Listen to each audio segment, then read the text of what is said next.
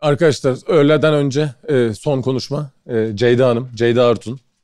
E, hem sosyal medyadan e, ben tanışıyorum kendisiyle. Çok güzel e, bitkisel bazlı içerikler paylaşıyor. E, ayrıca bir e, yemek tasarımcısı, reçete tasarımcısı olarak e, konuşacağız. Önce Ceyda Hanım'ı tanıyacağız. Ondan sonra onun yolculuğunda e, çalıştığı işler, projeler şeklinde ilerleyeceğiz. Sorularınız varsa ara ara el kaldırarak da mikrofon isteyen arkadaşlar gördükçe de biz ulaştıralım. Öyle ilerleyelim. Ceyda hoş geldin. Hoş buldum. Ee, önce seni tanıyalım. Ee, nasıl girdin bu sektöre? Nasıl başladın? Nasıl gidiyor diyelim. Sonra ara ara ben sorularla seni bölerek ilerleyeceğiz. Ee, vallahi ilk önce e, harika bir kalabalık var. Ee, hep böyle şey e, üniversitelere gidip mutfakla ilgilenen kim var falan diye başlıyordum. Bugün e, ne güzel hiç öyle bir derdim yok. Herkes mutfakla ilgileniyor değil mi? öyle düşünüyorum. Ee, bugün e, ama bugün de şunu merak ederek e, geldim o yüzden. Bence MSA biraz bunu ifade ediyor. Benim hikayem de biraz bunu ifade ediyor. Bugün e, hayallerinin peşinden koştuğu için burada olan kim varı aslında merak ediyorum biraz. Var mı böyle bir çoğunluk? Başka şey okudum sonra mutfağa geçti. Oh yaşasın. Evimdeyim. Onun için doğru yer burası zaten. ee, aynen bugün en çok merak ettiğim şey oydu çünkü benim de e, hikayem e, biraz öyle aslında.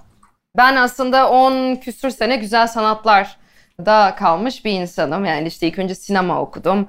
Sinemadan sonra grafik tasarım yüksek lisansı yaptım. Kızımı alamadım bir de akademisyenlik yaptım e, grafik tasarımda. Bir e, 5-6 senede akademisyenlik yaptım. Ama arkadan hep böyle bir hayallerim ve yemekle olan e, ilgim beni sürekli bir dürtüyordu. O zamanlar niyeyse daha böyle mutfak e, çok aşırı derecede böyle kolay yönelebildiğin bir sektör değildi. Belki özellikle kadınlar için değildi bilmiyorum veya benim için değildi. Ama bu o sıralarda da biraz araştırırken ne derken bitki temelli bir mutfakla ilgili e, denemelerime başladım. Yani bizim ailecek biz böyle mutfak delisi bir aileyizdir. Şimdi bitki temelli çalıştığıma bakmayın. Babam avcıdır. Ben av hayvanlarıyla başladım mutfağa. Ama yani korkunç büyük bir ilgim vardı ama hep evde kendime deneyler yapayım falan seviyesindeydi e, bu ilgim. Bitki temelli bir mutfakla ilgili düşünmeye, okumaya ve yönelmeye başlayınca birden bütün mutfak alışkanlıklarımı değiştirmem gerekti ve tanıdığım, elimin ilk gittiği bütün malzemelerim mutfaktan birden çıkınca ben grafik tasarım tezimi bir kenara koydum. Ee, güzel bir kütüphane var elimin altında. Biyoloji, kimya ve gastronomi okumaya başladım. Ve o, o zaman fermentasyonla tanıştım. Hayvansal bir protein olmadan da aslında bitkilere ve sebzelere formlarını ne şekilde değiştirebileceğimi, ne gibi asitler ortaya çıkarabileceğimi e, keşfetmeye başlayınca o dünyada kayboldum. Yüksek lisans tezim 8 yılımı aldı. Ee, zaten ondan sonra bıraktım. Yapamayacağım gibi geldi. Ve birden kendimi mutfakla ilgili bu deneyleri yaparken buldum. Ee, bunları merak eden çevremde birkaç insan da bana dedi ki ya bunları sosyal medyada paylaşsan ya. O zamana kadar ömrümde sosyal medyanın sesi yok. Ee, hiçbir şey bilmem. Hala Twitter'ım falan bile yoktur. E, Okey dedim hani ne, ne olacak ki paylaşayım dedim ve birden o hikayeyi o şekilde anlatmaya başlamak beni beslemeye başladı. Bir yandan üniversitede ders veriyorum. Bir şey anlatma hevesim var zaten. Paylaşmayı çok seviyorum ve evde kendi kendime o yaptığım e, tuhaflıkları paylaşmaya başlamak, bunların insanlar tarafından ilgi gördüğünü görmek hoşuma gitmeye e, başladı ve o kısmı ilerletmeye başladım. Sonra baktım ki mutfak aslında benim için hayallerimin mesleğinden gerçek mesleğime dönebilir hissim geldi. Ama o sırada şey kaygım başladı. Ben bunun okulunu okumadım. Kaygım e, başladı. Ve bununla ilgili iyice fazla okuma yapmaya başladım bu sefer. Ders kitaplarını okumaya başladım. Artık bitki temelli bir hayat benimsemiştim o sırada. E, dolayısıyla Türkiye'de eğitim alabileceğim zaten bir yer bulamadım. Hani gerçekten çünkü e, geleneksel bir eğitimi e, artık kaldırabilecek düzeyde değildim. Mesela et yemeyi bırakmıştım. Et bana gıda gibi bile gözükmüyordu. Onunla haşır neşir olabileceğimi düşünmüyordum. Yurt dışında da böyle şey e, çok güzel bitki temelli okullar açılmaya başlamıştı. Matthew Kenny bunların ilklerinden herhalde bir tanesini açmıştı zaten. O zamanlar e, tabii bundan 8 yıl önce falan herhalde böyle online bir eğitim durumu şimdiki gibi değil. Yani pandemi öncesine bakıyoruz. Online'a hala çok skeptik vaziyetteyiz online bir e, eğitimi var. Bin dolar, hiç unutmuyorum. Dedim ki ben online eğitime cesaret edemem e, böyle bir şey vermeye. Neyle karşılaşacağımı bilmiyorum. Derken bu yaptığım araştırmalar işte o okulun bir işte yaptığı bir yarışmaya katılmamla falan o okuldan burs kazandım. Ee, böylece online eğitimlerini alabildim. Online eğitim çok iyiymiş bu arada kendi hızında e, bir şeyler öğrenebilmek. O eğitim sayesinde tabii ki e, orası bana yani bir kendi evimin hızında olsa da bana birden bitki temelli mutfak bahsedeceğimizde yepyeni malzemeler, daha Türkiye'de o sıra ismini duymadığım e, işte bağlayıcı türlere falan bunlarla tanışma fırsatı yarattı. Instagram'da da bu hikayeme devam ediyorum bir yandan ve ilgi çekmeye başlıyor. Derken ben İstanbul'da böyle bildiğim büyük restoranlardan falan e, teklifler almaya başladım. Yani diyorum ben evde yemek yapan biriyim hani olmaz yapamam falan e, derken bunun benim asıl mesleğim olmasına ama o sıra e, gerçekten karar verdim. E, ve istifa edip İstanbul'a gelip İstanbul'da ilk atölyemiz olan Ayşe Köroğlu ile bir Ayşe Atölye diye bitki temelli workshoplar düzenlediğimiz bir alan yarattık. Ondan sonra araya pandemi girdi falan. Bu sırada da ben bir dönem geri üniversiteme geri döndüm ve eski hocalarımla yemek yiyoruz. Bir tanesi bana dedi ki ya ne iş yapıyorsun dediklerinde ne diyorsun dedi. Vallahi dedim en büyük derdim. Hani e, kendime böyle şef diyemiyorum niyeyse. Hani daha böyle bir deneyim var gibi hissetmiyorum o zamanlar. E, ne yapıyorsun diye soranlara valla yemek diyorum dedim yani. Hani başka bir isim bulamadım ben yemek yapıyorum diyorum hani artık dedim. Çünkü hakikaten tam olarak onu yapıyorum ve işte farklı tarifler üretmeye, işte onları videografik olarak kurgulamaya tek başıma yaptığım bir e, proje benim için hepsi. Ve hocalarımdan biri dedi ki ya sen aslında yemek tasarımcısısın. Hani grafik tasarımcıydın. E, şimdi yemekle ilgili yani artık farklı bir boyutla ilgili çalışıyorsun. E, ve sen aslında yemek tasarımcısın dedi. O kadar hoşuma gitti ki bunu biz keşfetmişiz gibi ben yemek tasarımcısıyım e, demeye başladım. Ki bence yemeğin ilerleyişi zaten biraz o tarafa gidiyor e, artık. Nihayet mesela Milano Üniversitesi'nde böyle bir bölüm açıldı. Yemek tasarımı e, bölümü de, master programı da açıldı. Ve tabii ki bu yemek tasarımı nedir'i birazcık tanımlamaya çalıştım kendimde. Hani grafik tasarımda neydi? Yine bir brief alırdık. Biz o brief'e uygun e, bir şekilde işte medyamız, kullandığımız mecra neyse onun üzerinde bir tasarım yapmaya çalışırdık. Şimdi aynı şey benim için farklı bir yere döndü ve içinde boyut var, doku var, deneyim var. Aslında çok daha fazla yeri olan bir şeye dönüştü. Derken böyle bir yemek e, tasarımı e, dünyam başladı. Bunun akabinde de Sanki Atölye e, olan şu anki atölyem e, de kuruldu. Sanki Atölye'nin de amacı gerçekten biraz yemek tasarımı problemlerine cevap arayan, yerlere bir takım çözümler sunmak, aynı zamanda da sürdürülebilirlik çatısı altında yemek konsepti altında bir sürü şeyi toplamaktı. Yani multidisipliner bir marka e, olmaktı. E, restoran kafe olarak da servis verdiği zamanlar oldu. Çok atölyeler düzenlediği zamanları da oldu sanki atölyenin. Tamamen sadece bitki temelli ve sürdürülebilirlik altında bir mekanda sanki atölyede. Çok hızlı bir yemek geçmişimle ilgili özet geçersem aslında böyle. Şimdi Emre bana e, ayrıntı sorular soracağını bildiğim için her şeyi e, burada harcamıyorum. Ama şunu söyleyeyim vegan değilim. E, mekanım öyledir. Ama ben şey yani birçok şey yemem doğru. Ama ben sürdürülebilirlikten yana bir insanım ve söylemlerimde de bunu ön plana çıkarmayı tercih ediyorum. Veganlıktansa sürdürülebilirlik. Bugün bir de biraz bundan bahsederiz diye düşünüyorum. Sanki'nin konusu açılmışken Sanki ile ilgili hani hem güncel hal bir de ileriye dönük projeleri bir alalım. Sonra Sanki'den geçip daha diğer sorularımıza geçeriz. Orayı öyle bitirelim. Ee, Sanki Atölye bir çok yakın zamanda kafe restoran kısmını aslında kapattı. Ee, çünkü ilk Sanki'nin biz o projeyi yazarken zaten içerisinde bir kafe restoran kısmı yoktu. Sadece e, işte sosyal medyadan insanlar gördüklerini denemek çok isteyince bir ulaşılabilirlik açısından basit bir menü de olsa böyle en vegan olduğunu düşündüğünüzde olmayacak şeyler e, yani ana yemeğimiz bizim tostlardı mesela hani çünkü o da benim e, konumdan ben süt ürünlerini yemeyi bıraktığımda en çok canımın çektiği şey tosttu gerçekten yani. E, ve dolayısıyla çok iyi bir tost yapmam gerekiyor diye ona başladım ve e, sanki atölyenin en önemli özelliği bir mümkün olduğunca atıksız bir mutfak Ee, ve bütün menümüz buna göre uygulanmıştı. Yani bir yemekten arta kalan şey diğer yemeğin başlangıcı oluyordu bizde. İki, sanki atölyede her şey orada yapılır. Dışarıdan sadece ham madde satın alınır. Onun dışında mayonezinden ekmeğine, hatta glutensiz ürünlerde bizim küçük bir taş değirmenimiz var atölyenin içinde. Unumuza kadar kendimiz yaptığımız aslında yani hani böyle e, çok doğru işleyecek bir model olmamasına rağmen benim hayal ettiğim ve hikayesini anlatmak istediğim bir model olduğu için kurduğumuz bir modeldi. E, şu an Sanki Atölye hem bu modeli herkese gösterebilmek e, adına e, müzeye çeviriyoruz diyor.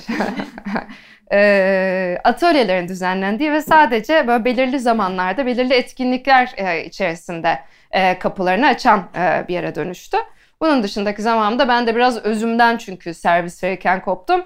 Tekrar yazılar yazdığımız, içerikler ürettiğimiz, çok denenmemiş şeyleri denemeye çalıştığımız özellikle bitki temelli bir mutfak adına.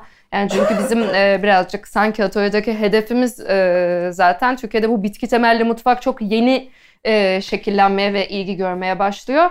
E, ama oysa ki dünyada bizden çok daha hızlı ilerleyen bir durum var. Bu sırf e, bence popüler kültürden ötürü değil e, bu dünyanın gidişatının bir gerekliliğinden ötürü popülerleştirmeye çalışılıyor zaten. Yani günümüz et tüketiminin e, gelecekte çok e, ölçülebilir görülmemesi e, sebebiyle. Dolayısıyla biz de bunun işte Türkiye'de mercimek köftesi ve kısır değil gerçekten mutfak dünyası açısından çok daha heyecanlı şeyleri birlikte beraberinde getiren bir dünya olduğunu göstermek için işte bunu sosyal medyada videolarla cazip hale getirmeye e, çalıştığımız bir modele geri çevirdik. Şimdi öğrenciler yeni mezun olacaklar ama hani sektörde devam ederken benzer e, takip ettiği, ilgilendiği konular olanlar sizle beraber hani bir etkinliğe orada bilet satışlı bir şey olacak mı? Daha çok küçük gruplar hani şirketler, kapalı workshoplar tarzı hani beraber Yok. bir şeyler yapmak isteyen, tanışmak isteyen, sizle bir çalışmak isteyenlerin de dahil olabileceği bir şeyler olur mu diye yani. Veya nasıl ulaşabilirler böyle durumlarda gibisinden. Ee, Kesinlikle bir, ben çok paylaşımcı biriyim. Merak ettiğiniz bir şey olursa kapıyı çalın gelin oradaysam otur sohbet ederim 3 saat. Beşiktaş'ta bu arada sanki evet, atölye evet. söylemediysek. Ee, aynen benim Maçka Parkı'nın biraz aşağısında. Ee, ama atölyelerimiz yani belirli konular üzerine odaklandığımız atölye çalışmalarımızı zaten e, eskiden çok fazla yapıyorduk. Geçen sene birazcık bir ara verdik bir süre. Ee, ama şimdi Ocak itibariyle niyetimiz tekrar bunlara başlamak. İşte burada fermentasyon, bitki temelli e, peynir yapımları, e, glutensiz e, ürünler yapılması gibi birazcık daha özelleşmiş konularda atölyelerimiz olacak. Onlar duyuruyoruz e, zaten. İsteyen herkes e, katılabiliyor. E, o şekilde. Şimdi şeye döneceğim bir de beslenme şekilleri. Çünkü demin anlatırken farklı farklı şey dedin ya. Et yemiyordum, evet. et yiyorum, süt içme kullanmadım. Evet. Şu an nasıl besleniyorsun? Veya asıl soru geçmişten günümüze gelirken farklı diyetler sürdürürken nasıl süreçler yaşadın? Hangisini tüketmediğinde nasıl dengeledin? Hangi süreçler zorluydu? Gibi yani şöyle bir parça parça bugünümüze Tabii Şimdi bunları ki. deneyimlemiş biri olarak en doğru bilgiyi senden alırız. Ee, Okey. Evet ben e, yani şey bu 8 sene önce falan her şeyi yiyen bir insandım. E, yemek yemek hayatta en e, sevdiğim şey herhalde. E, o dönem hiç unutmuyorum. E, Okya Okya diye bir şey var, e, film var. İzleyen var mı aranızda bilmiyorum. Ben konusunu bilsem izlemezdim bu arada. Yani öyle şey e, mutlu şeyler izleyebilen biriyim sadece. Ben böyle bir fragmanına baktım. Ay fantastik bir dünya bir şeyler izleyeceğim falan e, diye düşünürken aslında hayvancılık e, sektörünün e, acımasızlığını çok e, en azından benim karakterimde bir insana gösterebilecek şekilde düzenlenmiş bir filmle e, karşılaştım. Ve hayvanları da çok severim. Çocukluğumda da et yemediğim dönemler çok uzun süre oldu ama hep işte doktorların o zamanlarki e, değişik bilgileriyle yemem gerektiği söylenmişti. Bu filmi izledikten sonra iki gün ağladım. Sonra et benim için yani kırmızı et benim için gıda gibi gözükmeyi bıraktı. Yani zaten hani işte şunu da yemeyi düşünmezsem onu da yemeyi düşünmemeye başladım. O yüzden benim için çok doğal bir süreç halinde oldu. Ama bu benle ilgili bir şey. Kimseye et yeme demem mesela yani beni hiç ilgilendirmez. Bence bu çok özel bir konu gerçekten. Sonra süt ürünlerini ben sağlığım için e, biraz bıraktım. Ki ciddi bir peynir bağımlısıydım. Yani yurt dışı seyahatlerimi peynir alışverişlerime göre kurguladığımı bilirim yanımdaki arkadaşlarım e, kıyafet alışverişi yaparken ben böyle kokan bir valizle çıkış yapıyordum hep. Ama bana aslında ne kadar iyi gelmediğini fark ettiğimde süt ürünlerini tamamen hayatımdan e, çıkarmaya karar verdim. Ve o dönem böyle uğraştığım bir iki sağlık problemim vardı. Gerçekten hiçbiri kalmadı. Hani e, hiçbir sağlık problemi artık kolay kolay yaşamaz bile hale geldim. E, süt ürünleri de hayatımdan çıkınca o sıra sürdürülebilirlik konusu da girdi tabii sağlığım dışında falan. Birden dedim ki ben veganım ya deyip zaten böyle atığıma çok dikkat eden biriyimdir. Genel olarak ailemden öğrendiğim için plastik tüketimime dikkat ederim falan derken benim için çok doğal bir süreç oldu. Deri de almayı vereyim dedim yani. Ve böyle 5-6 sene gerçekten ciddi bir e, vegan beslenme sürdürdüm. O sırada da Türkiye'de daha veganla vs yok bu arada. Biz 5 kişi falan aramızda konuşuyoruz bu konulara. Yani sebze yiyoruz. Ben hani evde peyniri bıraktım. İşte peynir muadili yerine humus yemeye başladım evde. Böyle midem kazınınca ekmek üzerine peynir koyardım. Onu humusa falan çevirdim. Öyle vegan peynirler falan yok o zaman. Ne kadar gerekli bence o da tartışılır.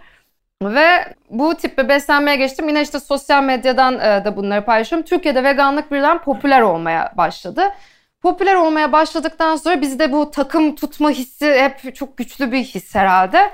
E, birden herkes çok fanatik oldu ve bana sürekli mesajlar gelmeye başladı. İşte gözleme yedin yumurta yok mu onda? Şunu işte paylaşıyorum ben de hani hayatımı. E, şunu yedin şu yok mu bunda? İşte veganım diyorsun hayvana eziyet paylaşmıyorsun. Ya ben bakamıyorum ki öyle bir şey. Hani benim karakterim öyle bir karakter değil. Ben duygusal, romantik bir insanım. Ee, insanlara bir şeyi güzel göstererek e, özendirmeye çalışabilirim. Arkasında kötülükleri göstere gösteremem yani. Öyle biri değilim. Ama o kadar yoruldum ki bu nefret odağı olmaktan iyi bir şey yapmaya çalışırken. Bir gün kalktım, markete indim. Ee, dayanamadım birine artık sesli mesajla karşılık verdim falan. Dedim ne oluyor? Markete indim, yumurta aldım. Açtım kamerayı. Dedim ki evet bugün omlet tarifi paylaşıyorum dedim ve hakikaten omlet tarifi paylaştım. Çok takipçi kaybettim ama müthiş mutlu oldum gerçekten. Yani benim anlatmaya çalıştığım çünkü o kitle değildi belki de. Ve ondan sonra ben de hayatımda da yani böyle bu, bu kadar kuvvetli kelimeler kullanmak yerine daha e, yumuşak söylemleri hayatımda tutmaya karar verdim. Hani veganlık, işte pesketeryanlık, işte takım tutmak falan da bana ters zaten. Bunlar yerine daha yumuşak olalım. Bir gün biri bana bir şey ikram ederse onu ben kırmak zorunda kalmayayım. Ee, ben ille buyum şuyum diye o takımın kurallarına uymak zorunda kalmayayım. Ee, ve bunun arkasında sürdürülebilirlikten bahsedebilelim istedim. Çünkü vegan beslenmeye başlayan herkes, e, çok bilgisi olmayan herkes işte birden hiç hayvansal bir şey yemeyeceğim diye bilmedikleri bir dünyaya girince nişasta, makarna hep bu karbonhidrat dünyasında kendilerini kaybediyorlar. Bütün muadiller markette satılan peynir diye peynir denmesi yasaklanmışsa bence çok doğru bir karar. Hepsi sadece bağlanmış nişastalar aslında. Yani bizim için çok faydalı şeyler değil. Herkes buna yönelip veya işte kaju temelli şeylere yönelip yine sürdürülebilirlikten ve kendi sağlıklarından uzaklaşmaya başladılar. Ben de bu düşünceyi benimsedikten sonra tekrar hayatıma e, deniz ürünlerine sürdürülebilir olduğunu bildiğim e, şekilde ki bence bunu da takip etmek güzel. İşte bir dönem ne oldu bir aslan balığı istilası oldu. O dönem dedim ki ne kadar güzel aslan balığı yememiz için doğru bir zamandayız demek ki. Yani çünkü dünyanın dengesi için aslında bunlar da var e, konunun içerisinde ve yumurtayı tekrar hayatıma aldım e, ve dolayısıyla üzerimden o vegan e, şeyine damgasını e, çıkarabildim aslında. Ama temel olarak yani bu tip bir beslenmeye geçtiğinde ne yapman gerekiyor asıl dersen aslında bizim mutfakta bir tabak oluştururken göz önünde bulundurduğumuz temel şey karbonhidrat, lif ve protein dengesini tüm hayatımızda e, göz önünde bulundurmaya başlamamız gerekiyor. Teşekkürler. Şimdi e, şeye geçeceğim e, yavaştan sosyal medyaya. E, hem yani neler yapılıyor, nasıl gidiyor e, orası ama sonrasında da e, kimlerle çalışıyoruz, nasıl işler yapılıyor ve bu işler nasıl oluyor? Bir sürü emek var arkasında harcanan. Çok kolay değil bu işleri yapmakta. E, evet. Gayet yorucu fazlasıyla mesai alan işler. Evet. O yüzden hani hem nasıl gidiyor da başlayalım oradaki e, okay. e, gidişatı sonra oradan bakarız. Sosyal medya kullanmayan var mı?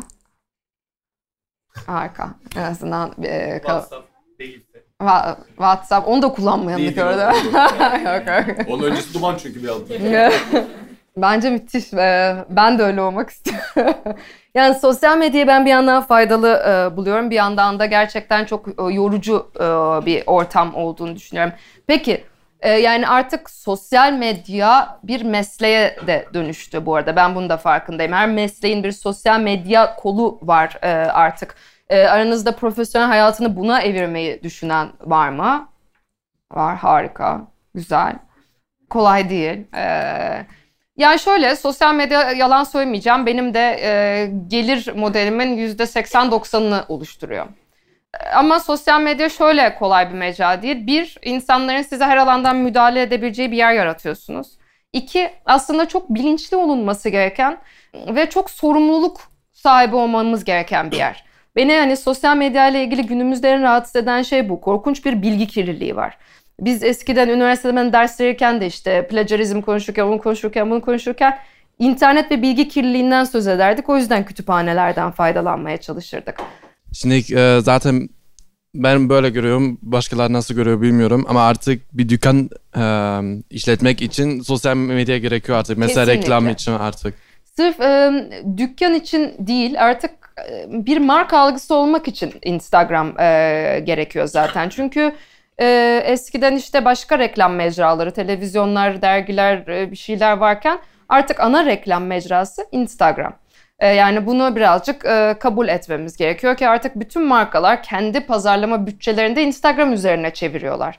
Biz şefler de artık e, bence mutfakta, restoranda servis verdiğimiz e, kadar başka markaların lansmanlarında onların verdiği brieflere uygun tabaklar tasarlayarak bir takım şeyler, deneyimler tasarlayarak sosyal medya için işler yapıyoruz. Sosyal medyanın yani bir marka algısı yaratmak dışında ama başka bir kısmı da var ki işte insanların bilgi alışverişi yaptığı bir yere dönüştü. Ben hani bu kısmındaki sorumluluk yükünün aslında çok fazla olduğunu düşünüyorum. Hani sosyal medyada çünkü işte ne oldu? Sağlık diye bir laf mesela. Şimdi çok moda oldu. Özellikle pandemiden sonra birden herkes sağlıklı bir şey yapmaya başladı. İşte sağlıklı smoothie, yeşil içecek harekatları.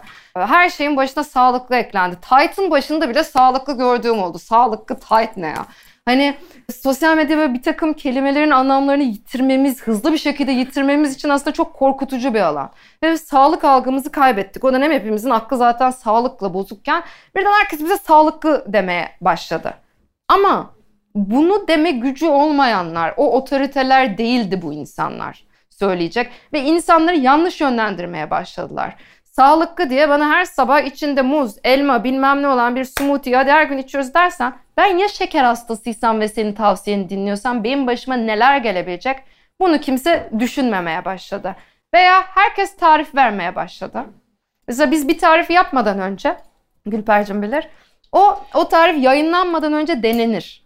Birkaç kere denenir. Birkaç versiyonu denenir. Çünkü orada şöyle bir sorumluluğumuz var bizim. Artık her şeyin çok pahalı olduğu bir zamandayız. Bir onu deneyecek ve o tarif tutmazsa malzemesi e, çöpe gidecek. Ee, ve çok mutsuz olacak muhtemelen. Dolayısıyla burada bir de sosyal medyada insanlara bir yöne yönlendirirken birden üstüne böyle bir sorumluluk biniyor. Doğru şeyler söylemen gerekiyor, doğru şekilde yazman gerekiyor ve gerçekten bir insanı doğru bir yere yönlendirmen gerekiyor.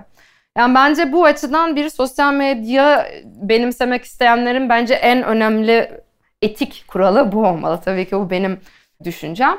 Ee, bunun arka tarafında da tabii ki çok emek isteyen, çok düzenli bir şekilde oraya yatırım yapmanı e, bekleyen, belki video çekmek için öyle ille ekiplere bir şeylere ihtiyacınız yoktur. Benim hesabımdaki videoların %80'ini ben tek başıma çekerim.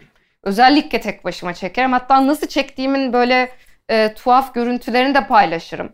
E, çünkü bence yoklukta daha yaratıcı şeyler buluruz. Daha yaratıcı çözümler buluruz. Kendime tripodlar yapmam. Çünkü şeyi çok görüyorum e, böyle. Benim öyle bir kameram yok. Benim öyle bir tripodum yok. Benim öyle bir ışığım yok. Ben bu işi yapamam. Hani kendimize blokajlar koyuyoruz aslında. Ama ben hala çok ilkel yöntemlerle devam ediyorum. Özellikle de öyle devam ediyorum. Her şeyi yapabiliyorsun. Sadece tabii ki bir emek, bir paylaşım benim 3 mesai günümü alır. Yani bir gün otururum, yazarım, çizerim tabaklarımı. Ee, Ertesi günü o zaman bu sefer bunu çekerim. Çektikten sonra da bir günde onun video kurgusunu yaparım. Ee, gibi bol emek isteyen e, ama bence gitgide de büyüyen bir alan diye düşünüyorum. Çok teşekkürler. Şimdi şeyi merak ediyorum. Ee, sadece sosyal için başka projelerin işlerin de var tabii ki ama yani sadece sosyal medyayla bir herhangi biri burada bir şef için e, iyi bir takipçi hesabıyla bir iş hayatını sürdürebilir mi? Yoksa bunun asıl şey şirketlerle yapılan işbirlikleri, çalışmalar onlarla mı gidiyor yani veya YouTube var mı? Sadece Para Instagram- nereden mi geliyor diye E, onu soruyorum biraz. Yani. Tamam. Ee, Şimdi gündemde hazır bu şeyler sosyal medya. gayet tabii ki Instagram size para ödemiyor. Öyle bir şey yok zaten. Size ne para ödüyor? Size tabii ki markalar para ödüyor. Bu da bir- biraz önce de e, konuşmuştuk. Aslında e, şöyle faydalı. Şimdi ben reklamcıyken mesela ne olurdu? Bize bir e, brief gelirdi. Brief'te denir ki işte Stanley satıyorum ben. Stanley benim müşterim.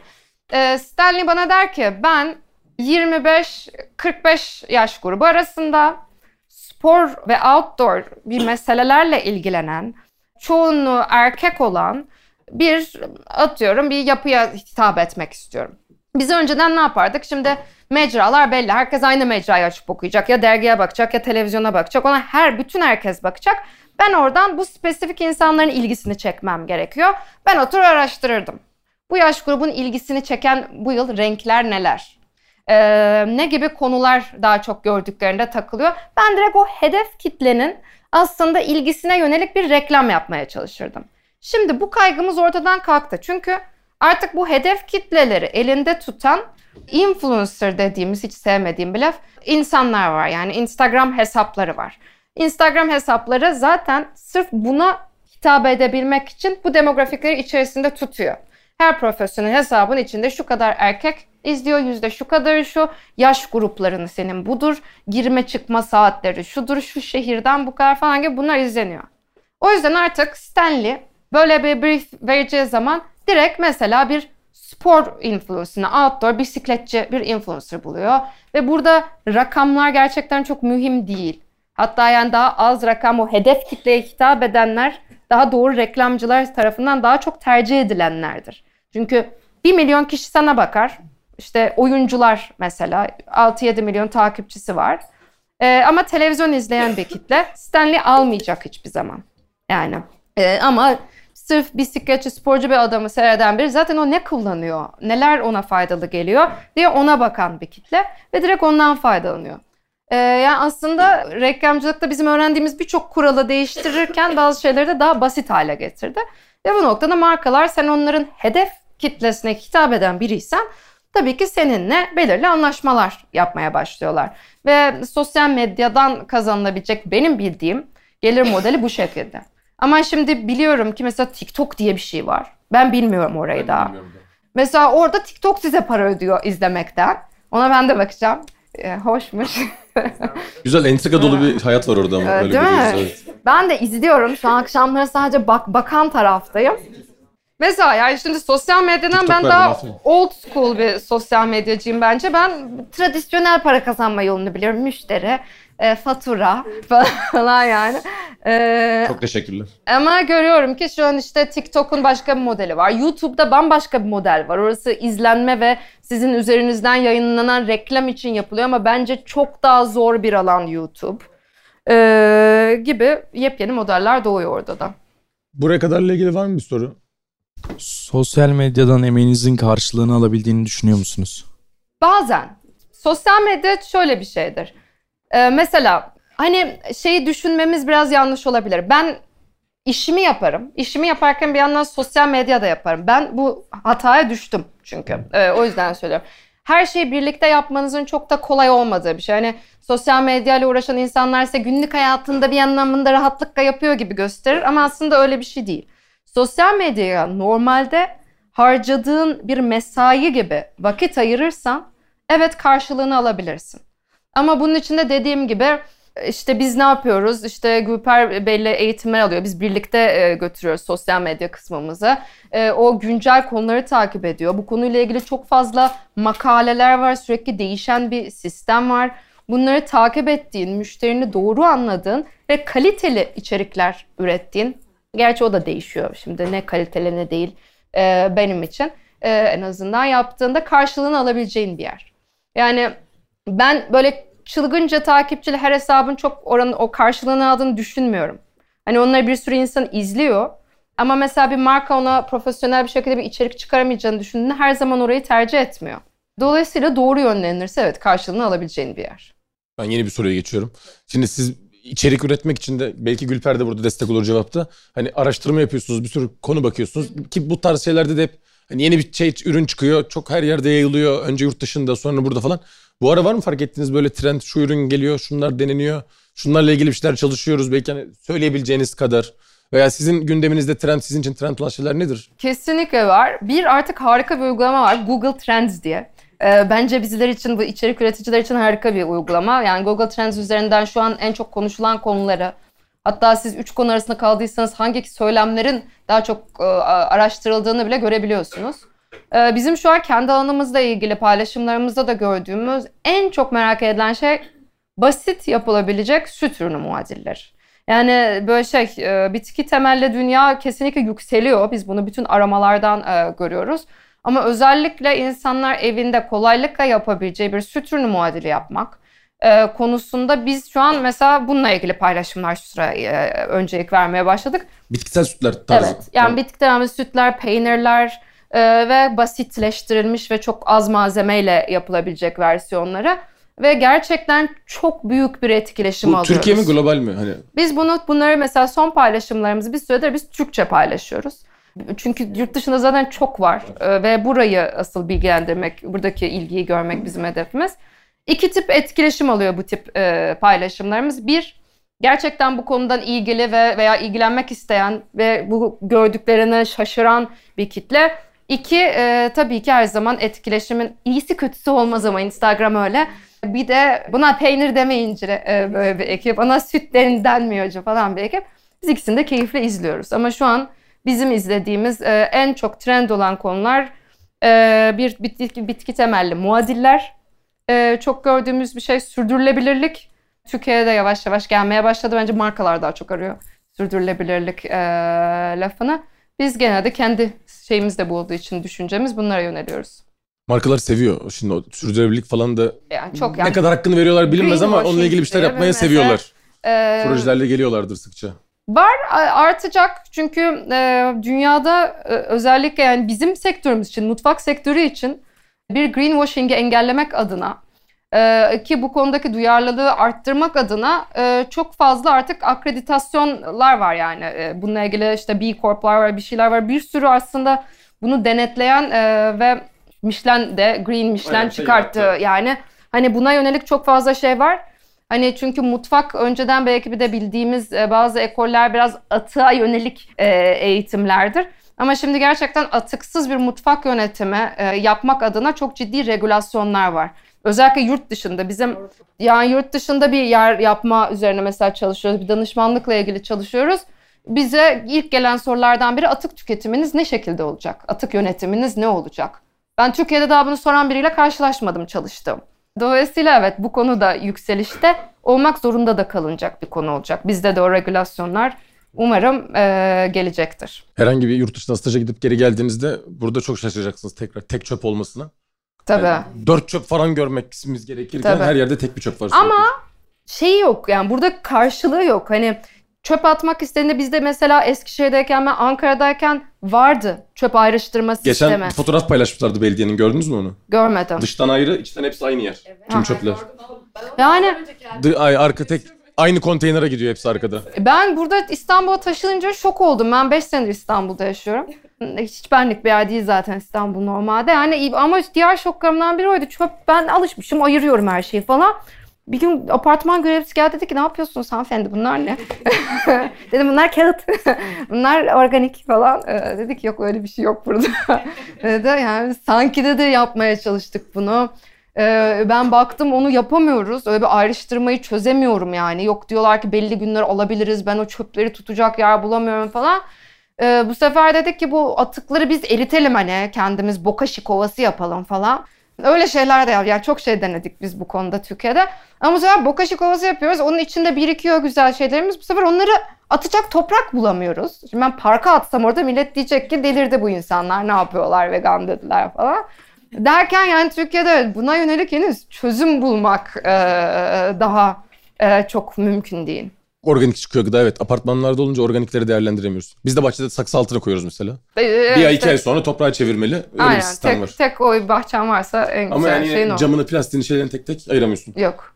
En sonunda biraz fermentasyonla ilgili ben birkaç bir şey soracağım. Ee, özel ilgi alanına girenler de varsa. Fermentasyon eski trendi yok. Eskisi kadar eskiden çok bir yer 5-6 sene önce deliler gibi. Fermentasyon her yerde makaleler, yazılar, reçeteler. Şu an biraz da yayıldı ama hala minik minik küçük küçük eski temposunda olmasa da bir şeyler çıkıyor. Siz bir şeyler var mı sürdürdüğünüz, çıkarttığınız ürünler takip ettiğiniz yani Bence yoksa eee, içerik bazlı mı daha çok şey, yapılıyor şu süreçte? eee, bence var hala. Yani bilmiyorum belki ben hep Yok öyle şeyler olarak sadece kasıyorum tabii ki takip var da. ediyorum diye. Ee, yani tabii 5-6 yıl önce René Redzepi, Noma çıktı dedi ki ya fermentasyon her şeydir. Biz buna yönelik bakın laboratuvarlar kurduk falan dedi. Ve biz mutfakla ilgilenen insanların da herhalde herkes Noma'yı, René Redzepi'yi ucundan biliyordur diye düşünüyorum değil mi? E, dolayısıyla hepimizi tabii ki çok hızlı bir şekilde o fermentasyon konusuna yönlendirdi. Fermentasyon aslında o kadar eski ve kadim bilgileri içerisinde içeriyor ki yani eskiden insanların buzdolabı yokken, e, bu kadar koruma şeyleri yokken bir takım gıdaları nasıl korumasından aslında ortaya çıkıyor.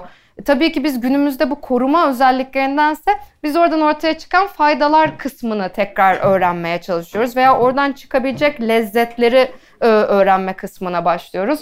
Yani çünkü fermentasyon aslında benim en heyecan duyduğum şeylerden biri. Bana sabrı öğreten konu derim.